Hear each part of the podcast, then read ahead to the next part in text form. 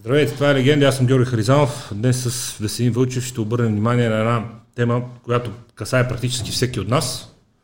И това са пътищата. Българските пътища, как се проектират, как се строят, чупат се повече, отколкото в други държави, по-скъпо ли излизат, по-ефтино ни излизат. Изобщо в а, каква инфраструктурна реалност живеем, как тя може да бъде подобрена и както винаги, както винаги в този подкаст, сме поканили най-компетентните и най-добрите гости по темата в лицето днес, именно на Христо Грозданов, шеф на Института по транспортна инфраструктура. Здравейте и добре дошъл. Здравейте, добре заварили. Кой сте вие и с какво се занимава? Христо Грозданов се казвам. Аз в две функции съм тук. Първата ми е преподавател в Университета по архитектура, строителство и геодезия, катедра пътища. И в същото време съм и управител на Института по транспортна инфраструктура, който е частна, или всъщност първата частна, официално регистрирана научна организация в сектор строителство в България. И през него се опитваме да решаваме как голяма част от проблемите на пътната и транспортната инфраструктура. Ще ги изговорим един по един тези проблеми. Нека започнем първо от основата. Тук при нас преди време беше професор Николай Михайлов, основател и шеф на надзорния съвет на Trace Group, най-големите и най-старите, колкото и странно да е това, български строителни фирми в пътния сектор, тъй като в крайна сметка цялата ни пазарна економика е на 34 години, така че ако може да се каже стари, да не го приеме някаква обида. Един от най-компетентните, ако не най-компетентният човек по отношение на пътното строителство. Преди един път да бъде построен, обаче той трябва да бъде проектиран. И там се крие, може би, голяма част от това, колко после устойчив, качествен и добре служиш на обществото ще бъде този път. По какви норми към днешна дата се проектира в България и възможно ли е това, за което се говори с по-тънкия асфалт, по-малкото чекъл и така нататък, възможно ли е от гледна точка на проектантите по какви норми ние проектираме, сравнени с западните държави, на които толкова искаме да приличаме и въобще как стартира целият процес по изграждането на един път. Аз ще върна една стъпка назад. Чудесно. Преди да проектираме, Чудесно. трябва да планираме. Вие сте специалиста. Трябва да, реш... трябва, трябва, трябва, трябва да решиме къде ще има път, какъв ще бъде път, какъв трафик ще минава по него и след това да го проектираме, да го изградим и да го поддържаме. А, всъщност процеса по строителството е най-краткосрочен от всичките, всичките етапи на един, от целия живот на един инвестиционен проект. Вижте, цялото общество внимание е фокусирано е концентрирано само върху строителството. Абсолютно непонятно, да. между другото. А, между другото, един път а, от идеята за неговата реализация до неговата ре, реализация могат да минати 100 години. Имаме такива пътища, не само в България, в целия свят. Не е нещо неестествено. А от гледна точка на проектирането, а, българските стандарти, българските норми за проектиране са може би едни от най-строгите в, в света или в Европейския съюз. Нека да говорим за Европейския съюз, защото все пак ние сме част от него. А, не е тайна, че специално в инженерните науки ние много копираме немски образец, специално Германия и Австрия. И българските норми за проектиране на пътища, както и за проектиране на улици, да ги наречеме най-общо, са напълно взаимствани от немските норми и то през 2017 и 2018 година бяха одобрени последните актуализации на тези нормативни документи. Последните актуализации, Последните защото аз си разговарял с предишни шефове на АПИ, Агенция пътна инфраструктура, които са ми казвали, че още от 2007 примерно са припознати и въведени немските стандарти за проектиране. Дори, дори 2001 година са... 2007, 2009, да, е, зависи след, на кой кога му е бил мандата. Да. След това нали, постепенно са били а, актуализирани приемани новите немски модели, но като цяло българското пътно строителство, българското инфраструктурно строителство следва немския образец. Между другото, България е една от малкото държави в, в Европа, в Европейския съюз, с която не си позволяваме да правим компромиси, например с геометрични елементи на пътищата. В български магистрали няма да видите ограничение на скоростта на движението, заради това, че примерно сме направили по-малка крива, по-тесен участък, сме допуснали по-големи наклони за движение. Радиусите на завоите и Ра, радиусите или наклоните на пътищата, без значение на причини или надвижни. Така че ние имаме доста строги норми и правила за проектиране. Съответно, поради това пък и получаваме добри, а, чисто от геометрична гледна точка, пътища. Сега аз разбирам нали, на къде, къде ще тръгне разговора. Нали, а, О, но никъде няма да тръгна, аз само задавам въпроси, не, никога не, идвам, не влизам в разговор с предварително формирана гледна точка, защото това е много вредно. И от тук, след като вие казахте, че проектирането ни е на толкова високо ниво, нещо, в което не се съмнявам, и след като са а, припознати а, немските стандарти, въпросът, който веднага възниква у хората е защо пътищата ни са в такова състояние. Той има много отговори, един от които е в крайна сметка, че въпрос на финансови възможности на държавата в непрекъснати инвестиции в ремонт и поддръжка на пътища, но когато става въпрос за новите такива, правилно ли е да оставаме с впечатлението, че същите се а, износват, увреждат и изхъбяват по-бързо от идентични такива в Германия, например, и при горе-долу идентичен трафик. Не е тайна, че българското общество не е доволно от качеството на инфраструктура, без значение нова или а, стара. Това е съвсем а, нормално. Хората пътуват и ни сравняват с западни държави, така че въпросът е ви кажа, фазата ни на развитие. Ще ви кажа какво е моето мнение по въпроса. А, много ни е, как кажа, занижен или пренебрегнат контрола. Не говоря за контрола по време на строителството, който сигурно също има, има а, своите дефицити, дефицити, но контрола по време на експлуатация на пътищата. Тук преди две седмици, даже не знам дали може да ползваме тук вашия телевизор да, да си направим един експеримент. Преди две седмици с колеги така си говорихме и си направихме един много прост експеримент през Google. От София до Мадрид Знаете, Google показва да. кой участък е в ремонт. Да видим колко участъци се ремонтират във всяка една от държавите. Испания, Южна Франция, Северна Италия, Харватска, Сърбия и малка да. част от България. Ами в Италия преборихме 20 и няколко участъка с ремонт, във Франция също бяха около 20, в Испания около 15, в Сърбия имаше 3, в България един. Един участък в ремонт. На практика магистралата, която беше в Испания от входа от към Франция до Мадрид, тя не можеше да се експлуатира като, като, като магистрала, т.е. не можеше да се кара за нея по 120 През повечето време е стеснена. Защото насякъде, насякъде беше а, стеснена. Всъщност, направихме малко по, кажем, не задълбочено, то, то не трябва нали, особено проверка да се направи, се оказа, че голяма част от тези ремонти са елементарни поддържания на пътя. Тоест да се мине да се запълни една пукнатина, когато се а, се отвори, да се мине да се укуси отстрани, да се почистят канавките, да се почистят елементарни съоръжения, което води до много по-голям експлуатационен живот на пътя. Ако може да дадем някое по, нали, дори може би в някаква степен глупаво сравнение, но това е все едно да имате една лека рана на ръката и да ни сложите лепенка или да не се погрижите за нея. Ами нормално е, нали? Тя ще почне да се инфектира, ще почне да стане по-голяма и в един момент може да стигнем нали, до нещо фатално. Ако се погрижим веднага за... Ето, за, за... за... между другото картата. В един момент ще стане без ръка. Ето, да. Благодаря на колегата. Е, вижте за какво става въпрос. Вижте, в, вижте само на границата между а, Италия и Франция за какво става въпрос. Да. Цяла Северна Италия е а, Южна Франция е усеяна в а, ремонт. Не знам дали му е. Е, ето какво имаме в а, участъка между а, а, България и, и Италия. Да. Та, това е един от много големите проблеми на, на а, пътищата в България. И другото е... Кой е голям проблем? Липсата на текуща поддръжка и на контрол по експлуатация? Липсата на поддръжка, нали? на контрол на, на, на експлуатацията на пътя след самата поддръжка, което включва вече начина на предвиждане типа на превозните средства, които се предвижват по нашите пътища. Нека го разделим на две. Поддръжката е въпрос на приходи и финанси.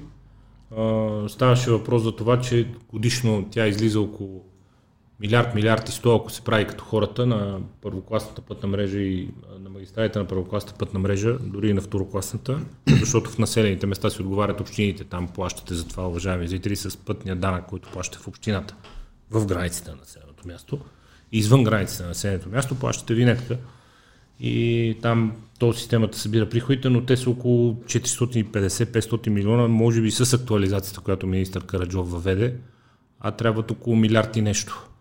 Така че то е въпрос, може би, на м- догонване на приходите спрямо разходите, за да може всяка година спокойно тези, които използват пътищата и плащат за това, парите им да отиват за поддръжка и затова, затова същите пътища са в човешко състояние непрекъснато.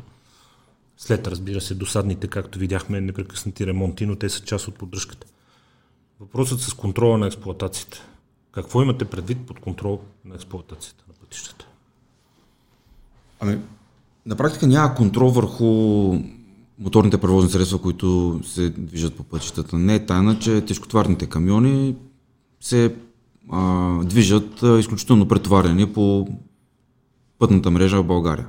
А, включително и много тежки камиони влизат в градски улици, където не има мястото, а, което е пък голяма част от причината градските ни улици да бъдат в това състояние, но и много голяма част от тежкотварните камиони, които се движат по, дори по магистралната а, пътна мрежа, са претоварени. Нали? Нали, говорили сме си, а, вземем за пример една магистрала, а, няма как а, дясната лента да е много в по-лошо състояние, отколкото лявата лента, при положение, че тя е строена при едни и същи условия.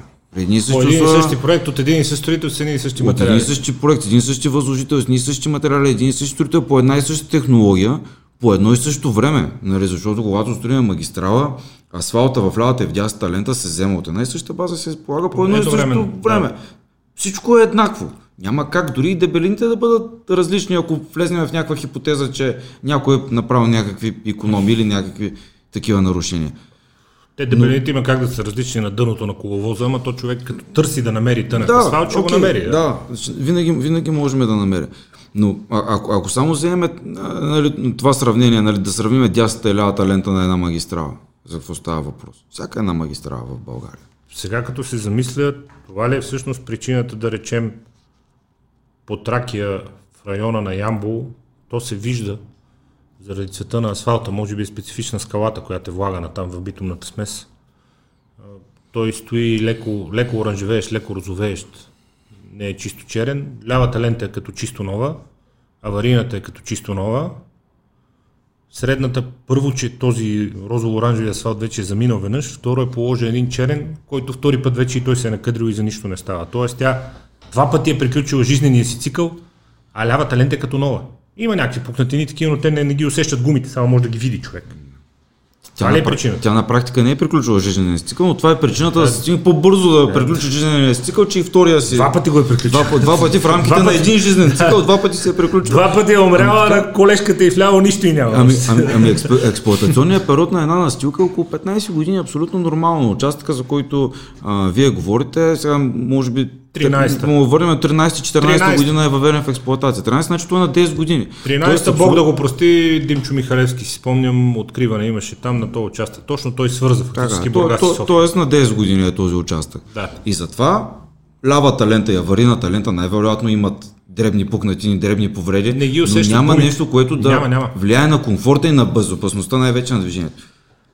Дясната лента, тази, която се използва най-много, която е предназначена за движение на тежкотварни автомобили, е в окаяно състояние и не само на този участък от магистрала. На всички, те хората навсякъде, където няма трафик, карат в лявата, защото средната не става. Кое, което между другото пък е изключителен проблем за пътната безопасност. Не, защото ги налитат Но, отзад. А, аз ще ви го обясня така.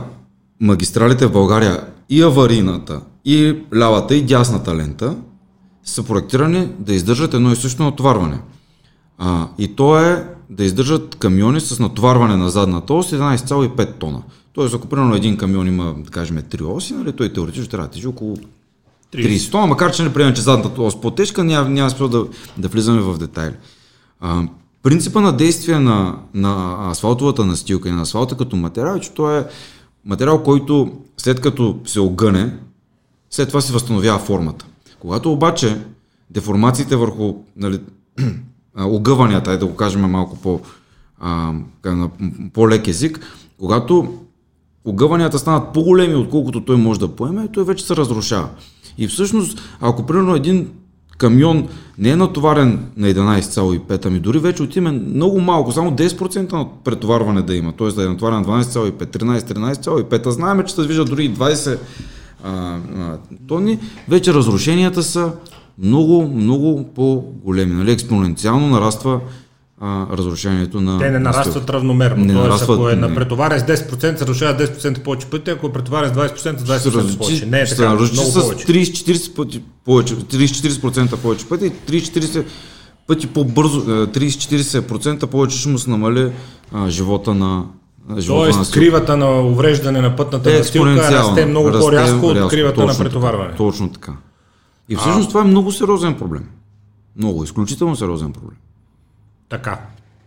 Това е сериозен проблем на магистралата, който, както се казва, човек ако кара по-бърз автомобил и има здрави нерви, като се движи само в лявата лента и внимава с трафика, проблем, който е преодолим, няма да го усети. Когато стане въпрос обаче вече за първокласни, второкласни, третокласни пътища, там нямаш къде да отидеш. Където имаме по една лента за движение. Нямаш избор. Така. Абсолютно. И там вече си караме в коловозите и си псуваме по дупките. Караме бално, заобикаляме, влизаме в насрещу движение. И Ако трябва да степенувате вините тук, когато казвате, че по отношение на проектирането спазваме немските стандарти, когато казваме, че по отношение на строителството ние сме държава, която успя да съхрани и да развие пътния си сектор и ние учим съседни държави как се строят пътища, при сравними цени с Румъния преди време си бях правил труда да правя едно такова проучване. Километър магистрала тук излиза два до три пъти по-ефтино от е, Румъния, въпреки че сме общо взето на един стандарт и на заплащане и на материали и така нататък. А, тоест, по отношение на строителството, сигурно има основания за много критики, аз мисля, че няма от какво да се срамуваме, напротив има с какво да се гордеем. И въпросът, който възниква е, ако трябва да степенувате вината за това пътищата да се а, износват и увреждат по-бързо, как бихте я разпределил? Кой я носи въобще и към кого трябва да бъде насочен фокуса? да, да, да търсиме виновни, не, не знам дали има, особен Добре, смисъл. чия но трябва да бъде ролята в решаването на проблема? Нека така го Да, да, така, Кой да, трябва къде, да къде, работи къде трябва да работим повече? Да, да. да. Нека А, го обърнем от позитивния поглед, окей. М- Аз би ги, може би по- по- по-равно би ги разпределил. Един път е контрола върху, върху превозвачите, върху, върху тежкотварните камиони и един път е а, по-внимателно и по-детайлно да се поддържат пътищата. Наистина това е, нали, всъщност за това, като влеземе в примерно, Германия, Италия и така нататък, ние виждаме с много дълъг период от време, пътищата са едни и същи. Тях не са се случвали основни ремонти. Там няма различен асфалт лявата и в дясната. Няма коловози между вас. Германия, ако, ако Няма нещо коло- сега ми обърнахте внимание, че по автобаните няма коловози. Няма, но пък примерно ще видите магистралите как са насякъде така залети с битум. С битум, нали, това, което нали, запълва пукнатините. Никъде няма да видите много високи ам, храсти или каквито и да било растения, канавките, навсякъде ще бъдат почистени. Това са едни неща, които са много, много ефтини, ги наречем, и много лесни за правене, но които дават много. Това е все едно да си чистите къщата. Нали, защото много по-ефтини от това да се преасфалтира Да, после ами магистралата, няма- защото коренната система на растенията е разпукала асфалта или смоктатините са замръзнали и станали дупки. А, ние като хора, ако примерно си купим нов апартамент и си го отремонтираме, после си го чистиме, ако не всеки ден, поне всяка седмица или най-лошо случай всеки месец. Няма такъв апартамент, дето един път на 5 години да го чистим. Ако може, да, преди да му хляса стените и да изпада мазилката. няма, нали, да. поддържаме си го, чистиме си го, нали, Ако може. нали? А пък за, към, към инфраструктурата, към пътищата не се отнасяме по, по този начин и всъщност там е, там е за мен е, а, разковничето. Хората ще кажат, защо ние да не се отнасяме, ние си плащаме каквото ни кажат. Толкова ще ви струва винетката, толкова ви е пътния данък, отиваме, плащаме си го, ние сме си платили за услугата пътища. Веднъж в общината за границата на населеното място, в което живеем, веднъж на тол системата сме си купили винетка за междуградските пътища. Ами, м, Ние сме си платили. Кой трябва да го свърши? не си плащаме достатъчно. Знам, Доста че това няма непопулярно мнение. знам, че това няма да се възприеме добре. А, вие сам казахте се около, около 4-500 милиона събираме на година, което е тол такси и винетки. А ни трябва милион, а, милиард, според мен дори не е милиард и 100, около милиард. Консервативната прогноза беше милиард и 100, милиард и 200 Да. преди рязкото поскъпване По-скоро отиваме към милиард и половина, милиард и 8 и то за да поддържаме пътната инфраструктура За в състоянието, Не за което е сега. Да, за- Поддържаме състоянието, което е сега. Не да подобряваме състоянието. А, лично според мене ниска е стоиността на, на винетката и обхвата на тол системата не е достатъчно а, голям. Трябва да се бъдат включени повече а, пътища. Според мен трябва и таксата да бъде а, повишена. А, може би допълнително можем да говорим и на, на, на тази тема, защото тя е много голяма. А, и съответно би, би следвало да бъдат включени и друг тип превозни средства в обхвата на... Темата е много голяма. За мен този системата е най-хубавото нещо, което се е случило последните години по отношение на пътния сектор. Тя е нещо, което може да подреди ужасно много неща, стига да бъдат използвани всичките функционалности. Това, което ме дразни вие сте прав за дупката в приходите, тя е безспорен факт, но по отношение на товарния трафик ние сме в пъти по-ефтина дестинация от съседни да. държави. Тоест да. ние дори не сме изравнили цената си за ползването на нашите магистрали точно от тези тежкотоварни средства, които ги рушат най-много, дори не сме изравнили цените с съседни държави. Ние дори сме в нарушение на директивата. Ако трябва да сме точни. Коя директива? Има, директива, директива може би ще забъркам името, мисля, че 96 беше номера на директивата, която регулира ценообразуването uh-huh. на, на плащането при експлуатация на пътища. Съжалявам, че не съм точен в изказването, но такъв е. Да не се фокусираме върху номера. Директивата казва така цената трябва да бъде справедлива, цената за ползване на пътя трябва да бъде справедлива и да бъде точно толкова, колкото като събереме таксата, да възстановиме пътя в състоянието, в което е бил преди да почнем да събираме таксата. Еше от това Тоест, вие казвате, че по, ако спазваме тази директива, която звучи съвсем логично, ние трябва да тръгнем по обратния път. Държавата Точно да си изчисли колко и трябва годишно за поддръжка на пътища, милиард и половина да речем, после да раздели тази сума възоснова на трафика, броя на, на леки автомобили, трафик. броя на товарни автомобили и това е да определи цената реално, Точно колко така. за леките, колко за товарните. Точно така, да. Изрично в директивата е записано, че няма право да се печели от това, защото в крайна сметка трябва да влезем при равни условия с другите държави от Европейския okay. съюз. Нали? Ама тя, директивата не е записано, че, трябва, че не можеш да губиш.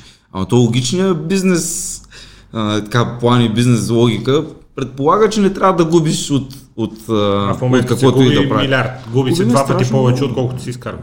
Страшно много. От експлуатацията на нашите пъти. Нали, ние реално дотираме пътната ни мрежа. Дотираме с, с милиард на година. Да. Само за поддръжка. Да. Само за поддръжка. Само за поддръжка. Еми да, ние строиме по основно по, чрез европейски средства. Какъв, какъв е примера в съседни държави, с които хората лесно могат да направят сравнение? По отношение на цените първо и второ на контрола. Защото вие а, сте и ваши колеги сте били част от големи инфраструктурни проекти в Сърбия, в Македония, в момента в Румъния, в Гърция. Хора, които са доказани специалисти, вече имат добро име извън България и работят в повечето балкански държави. Какъв е най-близкият налог, който може да ни дадете а, в подкрепа на това, което говорим? Не, не мога да цитирам с. Не става с, просто точно до стотинка. Точно с цифри. А, в Сърбия, например, магистралата от границата при, при Димитровград, границата с, с България, до Белград е с дължина около 230-240 км и е около 4 пъти по-скъпа, отколкото да преминеме през която и да е българска магистрала. Да речем от граница до Бургас, което е... Да речем в обратната посока да. от София до Бургас, например. Или от граница до Бургас. А, между другото... 4 пъти. Около 4 пъти е по-скъпа. А, между другото, цялата магистрала там е построена с а, заем от а, Европейската банка и от Европейската банка за възстановяване и развитие. Който сега с приходите от експлуатацията те ще си върнат. Да, те, те ще се върнат. Между другото, а, тяхната тол система е, нали, да не казваме стара, но по-стария модел, ако я сравниме с нас. По-старо поколение. По-старо, по-старо поколение. И тя сама със себе си води до много разходи, защото ако преминавате през Сърбия, ще трябва да мисля, че до Белград 3 или 4 пъти трябва да спрете Има на, доста на, на, на, на, пункт, който да си платите нали, следващия участък. Българската този система не е така. Тя не води след себе си такив, такъв а, а, тип разходи. При нас контрол е автоматизиран с тези рамки, да. горе с устройствата, които разчитат регистрационните номера. Така. А, така че само една Сърбия, нали, Македония мисля, че около 3 пъти по-скъпо, нали, да не казвам нали, цифри, в които в момента не съм сигурен, но, да но македонската система също е по-скъпа. Румъния?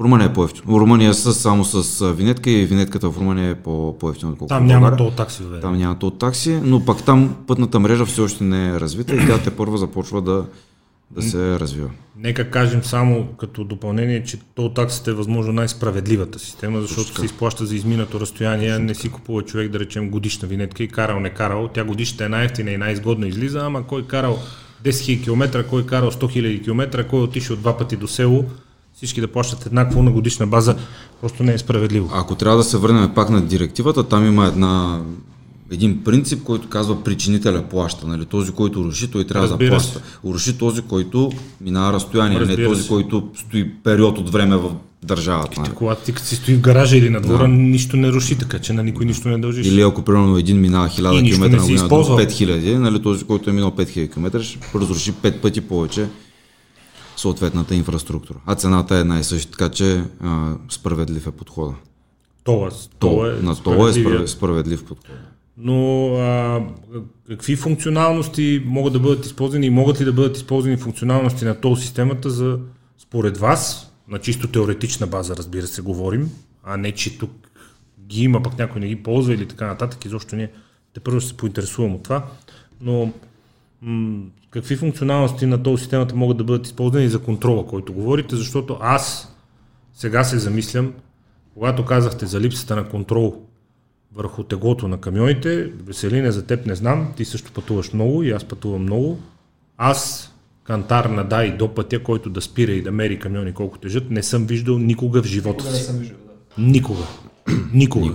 Имаше заявки единствено и само от АПИ, че ще се монтират такива в а, тол системата.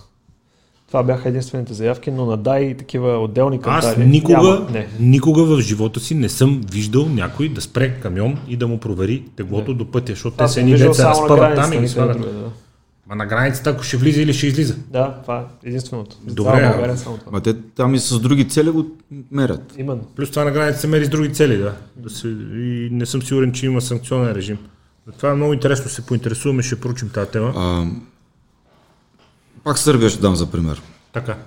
Там между един толгейт, нали, тол, тол, толгейт да го наречем, и друг толгейт, КПП е най-просто на този система. КПП, Контролно-пропускателен пункт, защото той си е това. Ако не си платиш, няма да те пропусне. ако в първия влезнеш, примерно сега, в 1 часа, на следващия излезнеш в 1.30, на база на времето те мерят средната скорост, защото е ясно колко е разстоянието. Да. И ако се види, че средната скорост, която си примерно двата пункта е примерно с 20 км по-висока, отколкото е позволената, директно на гейта ти вземат парите за глобата. Си я Автоматично системата ти начислява. Директ- Не мога минеш нататък. Не мога да дигне, няма да дигне бариерата. Няма да ти дигне, няма да пусна. Директно си плащаш. Ако е искаш. Нашата тол система, окей, нашата тол система няма да те спре с бариера, но пък може да те засече с каква скорост си минал през единия сензор. Но автоматично С ти каква- начисли санкцията върху и да ти начисли, на база както е, примерно, номер, както камерите на кат. принципа с камерите. Абсолютно елементарно, на база на средна скорост. Нали, тогава окей, може в, ако 140 е ограничението на магистралата, може в единия участък да си се движил с 200, в другия с 140, средната скорост да ти е 170, ще го убят върху 30-те, не върху Да. 60-те. Ще те го убят и следващия път няма, няма човек да се движи по този начин. Да. Отделно, при всички положения. Или на, на път за морето на Пловдив ще има група Ферарите и Поршета, където си пият кафето и чакат да си починат малко. За- всяка система, всяка система може да бъде заобиколена, но пък...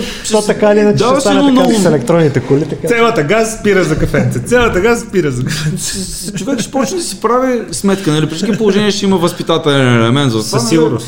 Със сигурност. А, Добре, това е по отношение на скоростта, и по отношение на по, теглото. същ, по същия начин могат да се използват, да се сложат сензори в асфалта и то не само там, където е то стената, навсякъде могат да бъдат монтирани такива сензори, нали? те не са особено сложни като технология, които да измерват в реално време натоварването на всеки един камион. Всеки един камион на всяка една ос, всеки един момент. Има го като технология, Има го като технология. работи, ползва се. Работи, точно така. Чувал съм, че в Германия за претоварен камион, ако те хванат, мисля, че 6 години затвор, ако е много претоварен. В скандинавските страни е също. Отнесеш и в Скандинавия същото като члена, по който те обвинявате увреждане на публично имущество. Да, не, да. Все едно си отишъл и с чук си щупил Да. а, някой И- паметник. И, и то е същото, защото ти увреждаш публична собственост. Свалят им регистрационните табели на камионите, а, конфискуват им камиона и ги задържат в РПУ. А ние тук не сме виждали никога да мерят камион за тежест. То даже... Аз, И после си се чуеш, защото пропадаш коловозите, как да стане? а, с- Миналата седмица гледах такова същото предаване по National Geographic а, за тези тежките пътища. Имаше един шофьор, такъв беше закъсал на един път, защото беше с а, неподходящи гуми за зимни условия. И го хванаха полицията, че освен неподходящите гуми, беше с а, претоварен камион. И го арестуваха, изеха му камиона и това така завърши епизода. И шофьорската му Да, кариера това така завърши. в, в а, Норвегия. Представяш се, ако се случи тук, какво, как, как, как, какво ще се дигне, нали? Но всъщност, Не точно, мога да си представя защо не се случва. всъщност ние точно това нещо трябва да обясним на хората. Че който чупи, той плаща. Нали? Това е елементарен принцип, нали? най-малкото така си възпитаваме децата, нали? а пък после като пораснем вече почваме да правим поражение върху обща публична собственост. Всички казваме, че България има много хубави закони, които обаче не се спазват, но тук като че ли има и доста сериозен пропуск в законодателството, защото аз не знам тук да има такива санкции, ако камион е претоварен. При всички положения не са такива. Аз Спомняме се си тия опитвам. клипчета с даяджиите, нали, дай едно червеничко там, защото цвета на еврото едните били синички, другите червенички, той вика от червеното ми да, от червеното. Тия клипове си ги спомням, не знам за какво му ги искаш тия 50 евро, но явно така е решил човека, но не видях и там разпънат кантар. Има, според мен има сериозен пропуск и законодателство, защото аз не знам да има подобен Не, при за каквито Веско говореше, При санкции при не са такива глобите. При всички положения не мога и аз да кажа какви са. При всички положения не са толкова тежки. То аз не знам някой да плащал така глобата, затова няма как да знаем и колко е. Може да поканите някой превозвач. Той със сигурност не е плащал така глоба, като гледам Със сигурност контрола. не е плащал и то контрола е а, супер странен при нашата тол система в момента, тъй като а, по принцип тя е автоматизирана и от то рамките реално погледнато няма нужда да има тол патрули, които на място да а, санкционират някои с техни си камери отделно. Не, то автоматично си влиза в системата и те рано или късно, като те спрат ти казват, карал си без винетка и ти връчват. Абсолютно, но въпреки тези тол рамки, които са автоматизирани, има по два патрула на тол полицията, които абсолютно винаги са в комплект два патрула, където и да са. Много често ги виждаме и по магистрала Тракия, както и по други магистрали, първокласни и второкласни пътища. Винаги са два патрула. Единият патрул а, снима, другия патрул а, съответно Чака.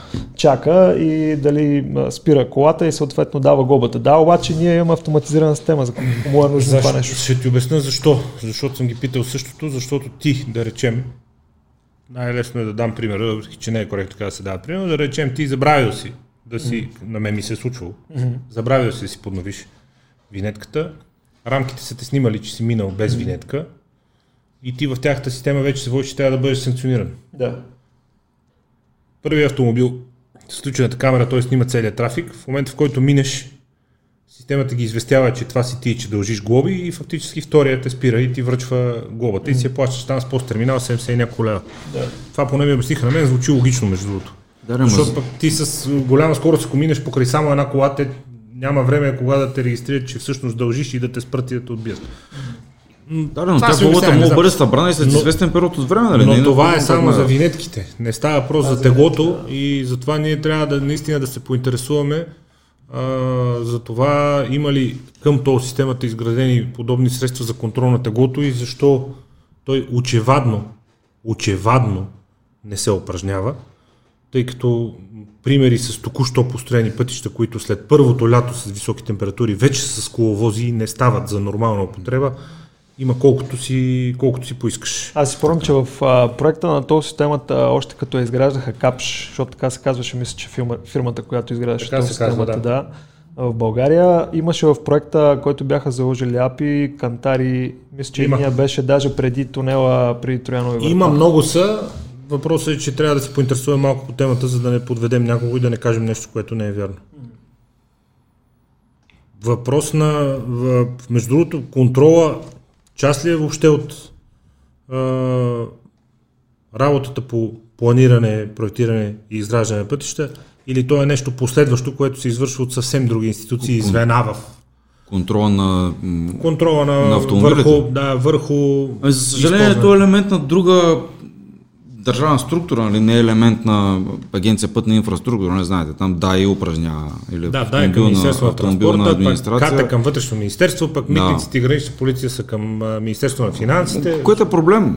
Проблем е, нали? Аз ако приеме, че примерно пътя е мой, хипотетично, аз нямам право да упражнявам контрол върху него. Трябва да разчитам на някой друг да, да упражнява контрол, да не ми чупи моята Да не ви чупи вашата собственост, което е Нали, странно. макар, че общо е на държавата и двете са две отделни държавни структури, но знаете, че има конфликти между, между такива структури и може би до там в някаква степен се корени и част от проблема.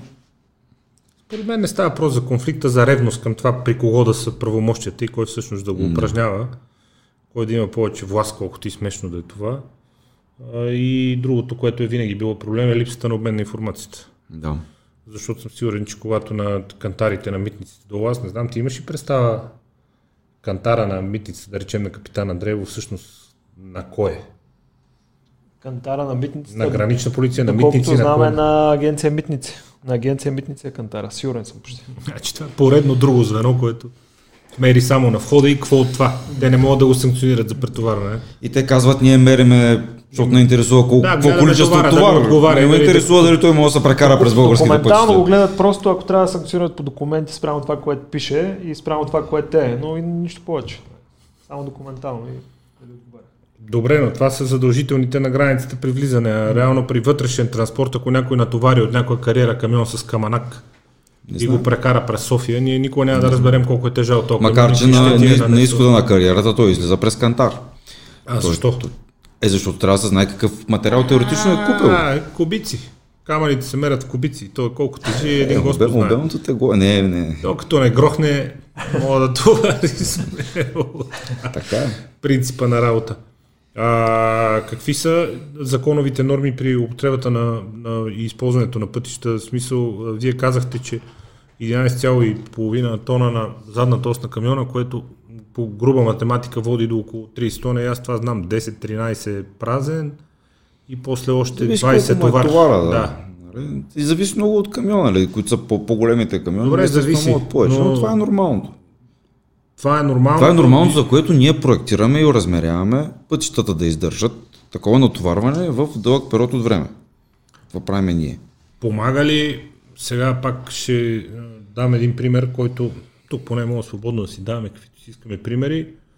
А, Трейс изграждаха горния участък на булевард България, софианци ще разберат за кое става въпрос. Това е от Тор Коблешков нагоре към Бояна. И доколкото знам, това е един от първите участъци в България, в който под асфалтовия пласт се положи арматурна мрежа, която да Армираща допълнително, мрежа. армираща мрежа, която допълнително да усили здравината на пътната настилка. А, това е ли гаранция срещу въпросните претоварени автомобили и до каква степен, до какви нива? А, Какво натоварване по-голямо издържа тази... При положения издържа по-голямо натоварване. Все още нямаме точни и ясни данни за това с колко увеличава носимоспособността Трябва на, да мине време, на нали? настилката. Трябва да мине време. Основният принцип на този тип мрежа, аз в лично качество съм така изключителен привърженик на, на този тип допълнително усилване на настилката. Основни, основният принцип там е, че а, те отлагат стартирането на първоначалните повреди във времето. Нали? Това, което си говорихме в началото. Нали, Тоест първите пукнатини няма да излезнат на втората година, ми ще излезнат на четвъртата, на петата година. И ако видим участъка от Булевард България, за който а, вие говорите, Той продължава да си е като мисля, нов че и към днешна дата. 2019 или 20 е За три години се подписвам, продължава да е като чисто нов и в момента. Да, и е в, може би, един от най-добрите ремонти, който е правен като цяло в България. От гледна точка на това, което се случва в момента с него. Аз минавам всеки ден по този булевард, състоянието му е изключително. Една от причините е точно тези, тези мрежи. Добре, те до каква степен дават а, гаранции и защита, говориме с нарастването на килограмите, за което вие говорихте, експоненциалното нарастване на Веднага ще ви кажа. износването и увреждането и къде е горната граница. Принципа на мрежата е, че вследствие на огъването на стилка, за което говорих в началото, тя се опъва и съответно не позволява на, на стилката да се огъне Да се много. деформира. да се деформира. Всяка една от тези мрежи си има собствена сила, след която се къса. Скъса ли се мрежата, край. Тя вече се едно е няма и не работи. И тук пак е ключа в това. Ако е оразмерено да минава камион 11, 12, 15 тона да бъде. В момента в който мине камион 16 тона, ще скъса мрежата и приключва. Бе. Няма я. Няма я. Това, че е полагана там, вече губи всяко Край. значение. Мога да ви, а, вие казахте за професор Михайлов в началото, между другото професор Михайлов е председател на научния съвет към а, нашия институт, но той издаде един учебник преди, вижте, 21 беше, т.е. преди две години. В него има цяла тема точно за това. Да, вие, ми, вие го подарихте, трябва да го прочита. Трябва специално тази тема за това. и там много ясно е показано различните видове мрежи, защото те има нали, метални, стъклени, от различни материали. Каква носимоспособност има, т.е. какво натварване могат да издържат. Скъса ли се край? Няма я. Това е едно скъсаме кабела тук. На... Това ли е всъщност фактор номер едно в а, скоростта на износване и увреждане на пътищата, след като бъдат построени, както казахме, по западни проектантски стандарти и с доста мен, да. високо, признато вече от други държави, качество. За мен да. Това да, е това е. основната причина. Ами, вижте, същите тези проектанти, същите тези строители отиват строят в Сърбия, пък Македония, в Румъния. Не само, нали, тук чувам нали, за екзотични държави, арабски. А, айде да минем по пътя на един и същи строител в България и на същия този строител в която държава видим, че е строил. Ама не то на И да ги сравним. строител в България, нека му минем, ама в лявата лента или в средната, където се Трябва да лента или... Разликата от земята до небето. а, нали, много Ще често, минем, между другото, наскоро, преди две седмици ми попадна едно изказване, не, не знам дали е истинско или беше някакъв тип фейк нюс, беше цитирана госпожа Фандъкова, нали, която казваше, ако имаше черен списък, щях да вкарам всички строителни фирми в него. Не знам дали е бил истински, истинско изказване или нещо ми е попаднало. Силно Може, ме съмнявате, Мо- не, мо- не е привърженик на толкова крайни. Така. А, но самия подход, че имаш примерно в една държава над 100 различни строителни фирми и всичките те като строят резултатите са едни и същи. Не са виновни строителните фирми. Общото кратно е държавата. С всичките и правила, спазването им, подреждането им, Най-вече плащането контрола им, на експлуатация, защото контрола. това, което вие казахте, ако ние с Веселин сме строители на някакъв път, отиваме в АПИ, те ни възлагат, нали, ще построите момчето тук този път, обаче искаме 10 години гаранция, Да. ние с него никой няма да се съгласим на повече от две, защото те като пуснат тежките камиони отгоре и те като го нарежат целия с коловози, като вземат дупките, ние за тия 10 години ще трябва три пъти да му правим основен ремонт на този път и на нас къде ще ни излезе сметката като предприемач. Никога няма да се съгласиме да носиме такава гаранция. Никога. Никога. По никакъв начин. Правилно ще направите. Това до какво води? Кое, кое, ами, строителните фирми, особено пътно-строителните фирми, техният единствен възложител е агенция пътна инфраструктура. Големи инфраструктурни обекти. Нали? Общините също възлагат част от това, но Общините в населените места, извън това е АПИ. Така. налага се на, на, на строителните компании да се съобразяват с тези условия. Ако искате изобщо да съществува. Ако, ако искате да работите, работите при тези условия. И Го- Говорихте за... Да, това е ясно, ако искате работите при тези условия. Ако никой не иска да се съгласи... И в крайна сметка, какво получаваме? Една некачествена услуга нали, в живот, на, на експлуатационния живот на пътя.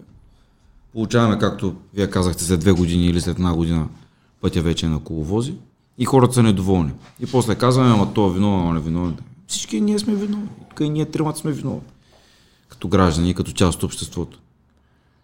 Опитваме се поне чрез повдигане на темата част от тази вина за пасивността, нали, да я, No. да я изкупим и компенсираме, защото в крайна сметка пък от друга страна, като част от обществото, ние сме си платили за някаква услуга, искаме да си получим. Вие сте казали, че струва толкова, ние сме се съгласили, платили сме си. Дайте си ни услугата. Трябва да кажем, между другото, че с индексацията на Караджов от а, правителството на Киро Петков преди това, тя беше отложена всъщност и То сега, сега в лято трябва да влезе в сила лятото, втори да. път, ама силно се съмнявам, Пак че това ще влезе съмнявам, в сила. да. да. Защо това е проблем? Защо превозвачите според вас поне са човек, който е специалист в пътния сектор, ние само задаваме въпроси. Защо превозвачите са толкова против контрола? Окей, 40 тона товар няма да си прекараш на един път, ще си прекараш на двама. То затова за тях ще е повече работа. В крайна сметка за това си плаща клиента. Тяхната цена е на километър. Какво? Аз не съм специалист в транспортния бизнес, най-вероятно става въпрос за економии, нали, економически обосновани решения са, нали, защото Тя цената се заплаща от клиента, той превозвача вози. Вместо един курс ще направи два. Ами, може би пък тогава услугата ще стане нерентабилна, не знам. Да, може би въпрос на допълнителен анализ. Сигурно, както виждате, това, че няколко пъти отстъпват а, регионални министри, държава и агенции пътна инфраструктура няколко пъти отстъпват пред този натиск, той в крайна сметка води до това, за което говорите, до липсата на контрол и до по-бързото После техните камиони се чупят по лошите пътища. също и това. Нали.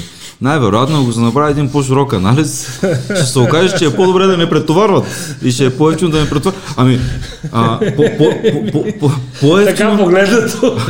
Ами, айде да, да направим друг, друг анализ. Къде е по-ефтино да се направи един вътрешен транспорт? В Германия или в България? Вие кажете. В Германия. Можем да го сравниме. Публични цени има. Къде е по-ефтино да се транспортираш една стока между два града?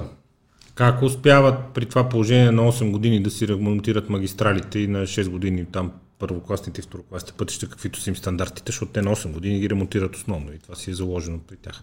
Докато ние тук се дивим, чрез, че след 12-13 години е в лошо състояние. нали? това като вица на майката, дето казва, ей, чисто нови чорапи с брат ти за 3 години. Ги. Чисто нови чорапи, вика с брат ти за 3 години и ги направите на нищо. Та общо взето и ние така, чисто нова магистрала, чакай бе, тя на 15 години, кое е чисто нова. Така е. И не поддържана. Как успяват? Повече трафик има, повече хора Е, плащат. при всички положения има много Ако по-голяма... е повече трафик, по, ще е по-бързо износването. Къде се ако, крие магията? ако, ако, ако, е сметнато за този трафик, износването няма да бъде по-бързо, износването ще бъде също. Износването пак ще бъде за 15 Ако години. хора като вас са го заложили... Ако е заложено, че няма да минават 30 000 автомобила на ден, ще минават 80 000 автомобила на ден, магистралата ще издържи за толкова, за колкото трябва. Нали? И тогава По-здрава основа, дебеленино, по-здрава износващи пластове. по-здрави асфалти, по-дебели асфалти или изобщо като цяло по, по-здраво строителство, така че да а, издържи трафика. Но там и събирам, събираемостта е много по-голяма. И проектирането е много важно, между другото, защото аз си помням, че на магистрала Марица не бяха проектирани подводни води на няколко места, после стана цялата на втората или на третата година се нагъна на няколко километра, под сорта на 10 км участък се нагъна цели, ако си спомняте тогава. Беше точно заради грешно проектантско решение. То, факт, грешни проектантски решения ги има, нали? в крайна сметка всеки греши. Тук се появява един друг много голям проблем, който ние имаме при строителството, особено на, нови пътища, на нова инфраструктура. Ако по време на строителството ние установим, че има, например, подпочвени води или нещо такова, а, изключително сложно, изключително трудно става да, решиме, да променим решение. Тоест да кажем, вече магистралата няма минава от тук, ми ще мине от тук, защото а, нали, тук е а, по-здраво. Нали, един проект, бивайки одобрен един, е постоянно, нали, е дори включително и вчера слушах настоящия министър на регионалното развитие, нали, как са правили парцелни планове, как се отчуждава и колко, колко дълги били а, Процедурите. а, тези процедури. Да. Нали, това ни е наистина много, много сериозен проблем. Защото, да, всеки бърка. Проектантите бъркат, строителите, възложителите, но като си видим грешката, ние нямаме възможност да си Въпросът е отстраним. дали надзора е точен при нас, защото много често от строителите казват, нали, нямаме и добър надзор. Ние сега, примерно, Надзор.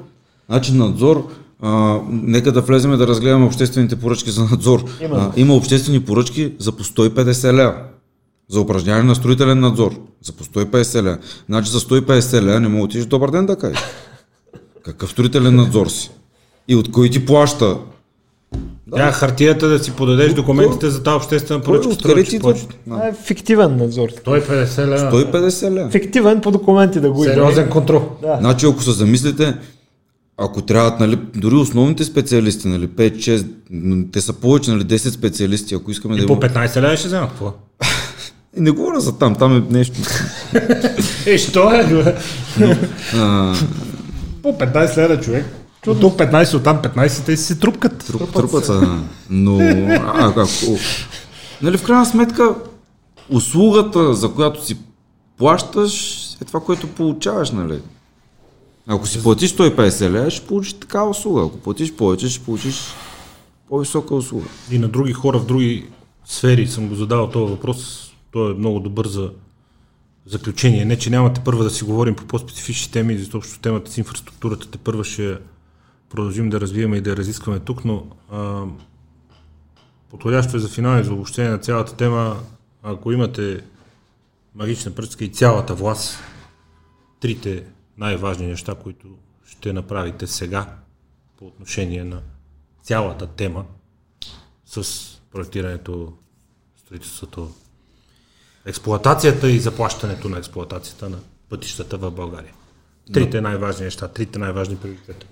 На първо място бих отделил много повече време на планирането и подготовката на всеки един, било то нов път или ремонт на, на път. На второ място, може би да го наречем справедливост, нали, да има някаква степен равнопоставени отношения в участниците в инвестиционния процес, нали, което проектанти, строители, надзорници, а, възложители и на трето място контрол. Контрол, за който така отделихме достатъчно време да си говорим в цялото му направление, в целия му спектър. Нали, по време на строителството, по време на строителство да. и след това по време на... Проектирането, върху изграждането и после върху експлуатация. По време на експлуатация. Нали, това са, може би, трите така, фундамента, на които би трябвало да стъпи изграждането на... Къде има най-много за наваксане в тези три сфери? Ами в трите имаме. Планиране конящо към нула. Планиране. Сега, ако Нещо питате, като контрол. Нещо като контрол. Ами в а, последните три години не знам колко министра на регионалното развитие смениха, сигурно не мога ги проблем 5-6. Всеки от тях идва с различна визия. Аз сещам за три. Комитова, Караджов, Шишков. И преди това Нанков, ако сложим, защото казах три години. Нанков Аврамова. Нанков Аврамова. От 2018 насам за 5-6. Да. Така. И всеки от тях идва с нова визия. Ние нямаме стратегия примерно, за развитие на стратегическата инфраструктура в България. Ей, тук си говорим едни мостове по Дунав, ще ги правим ли, няма ли да ги правим. Пет моста, четири тунела. И че пет моста, четири тунела. Три гранични пункта. Много забавен този господин. Ей! Гранични пунктове. Идва, а, идва нов министър, Почва сега с някаква негова идея. Нещо, де той си е мислил. Дали ще бъде тунел под Петрохан, дали ще бъде тунел под Чипка, мост, граничен пункт, нещо. Той и, изтрива всичкото, дето предишния го е направил. Нямаме общо стратегическо планиране на, на инфраструктура. Да не говориш, като, нямаме общ подход. След като бъде вързана магистрала Тракия-Европа към сръбската граница и след като бъде довършен СМС-9, това е пътя от Кулата до Дунав мост 2 до Видин. Вече се проектира и са предвидени там изграждането на скоростния път Велико Търново Русе. За вас, като човек, който изключително добре познава цялата пътна мрежа в България, кой би трябвало да е следващия приоритет, защото много хора ще кажат веднага магистрала Черно море, Бургас Варна. Магистрала Черно море, да, ако приемем, че Хемос е необратим процес, който да, рано или приемем, късно... че Хемос се изгражда, ще... приемем, че Русе Велико Търново се изгражда, Кулата Видин се довършва. Може би Черно море е един от приоритетите. За мен е, трябва да започнем много сериозно да говорим за връзка по съществуващия път 1.7, който минава в момента през границата с Турция с Лесово, оттам през Ямбо, нагоре през Балкана и оттам вече отива към а, Силистра. И съответно, нали, има и разклонение връзка с автомагистрала Хемос и нагоре към Руси. Ще ви кажа нещо, ние миналата година много активно се занимавахме с път 1.7, дори имаме разменена комуникация с турската държава. Агенцията, мит, митническата агенция на Република Турция каза, че а, от другата година започва пренасочване на целия лекотоварен трафик и целият тежкотоварен трафик без опасни товари през Лесово. Не през Капитана. Не през Свиленград. Да. Там ще почват да минават само опасни товари и извън габаритни товари. Всичкият трафик, лекотварен и тежкотварен, ще почва да минава през лесо. Пътя, който е отсреща в България, не може да го поеме този трафик. Освен това, Турция започнаха изграждане на така наречения втори Босфор, който ще увеличи а, само трафика на кораби два пъти в рамките на 10 години. Нека кажем, това е канала между Мраморно и Черно море.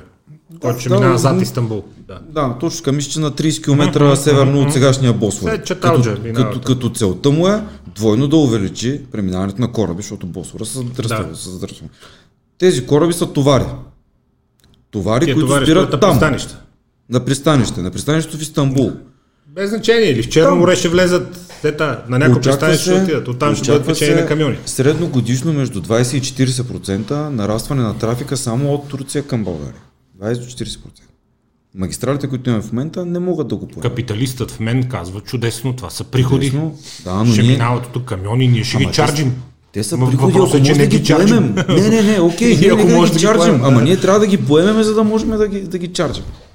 Нямаме път, нямаме връзките нагоре към с Румъния ги няма. Дунав мост при, при Русе е не, не коментирам състоянието му, но а, сигурно там има място за още два такива.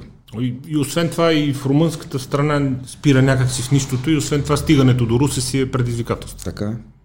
Може би една от първите задачи, които трябва да, да решим е да си оправим отношенията с румънската държава, да, реш, да видим кой какво иска и да почнем да мислиме там как ще поемем трафик. Много е. Съвместния, съвместния трафик с Румъния, път 1.7 Турция Да. и рано или късно магистрала Черно море, за да може все пак. Магистрала Черно море, аз между другото също смятам магистрала Черно море за един необратим процес. Нали? Там започна проектиране, така че тя ще се случи.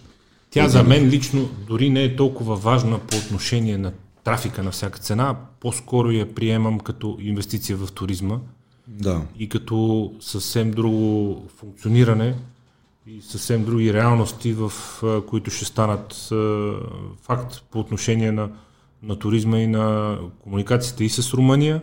Страшно много румънски туристи, които не слизат по Южното Черноморие точно поради тези причини.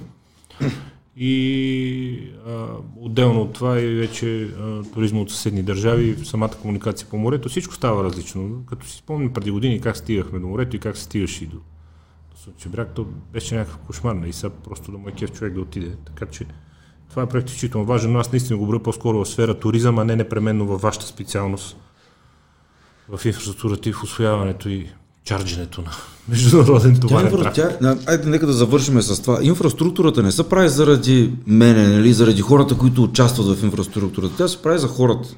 Било то тези хора, които занимават с туризъм или с нещо друго. Тя инфраструктурата е за хората, не е за някой друг. Тя е услуга за обществото, не за мен. Не, ми трябва инфраструктура като потребител, не ми трябва като нещо друго. Като специалист ще ни гостуват те първо, защото има още доста проблеми, които да изговорим. Специално ще се поинтересувам и с ваши съгласия и съдействия от темата с контрола и с кантарите.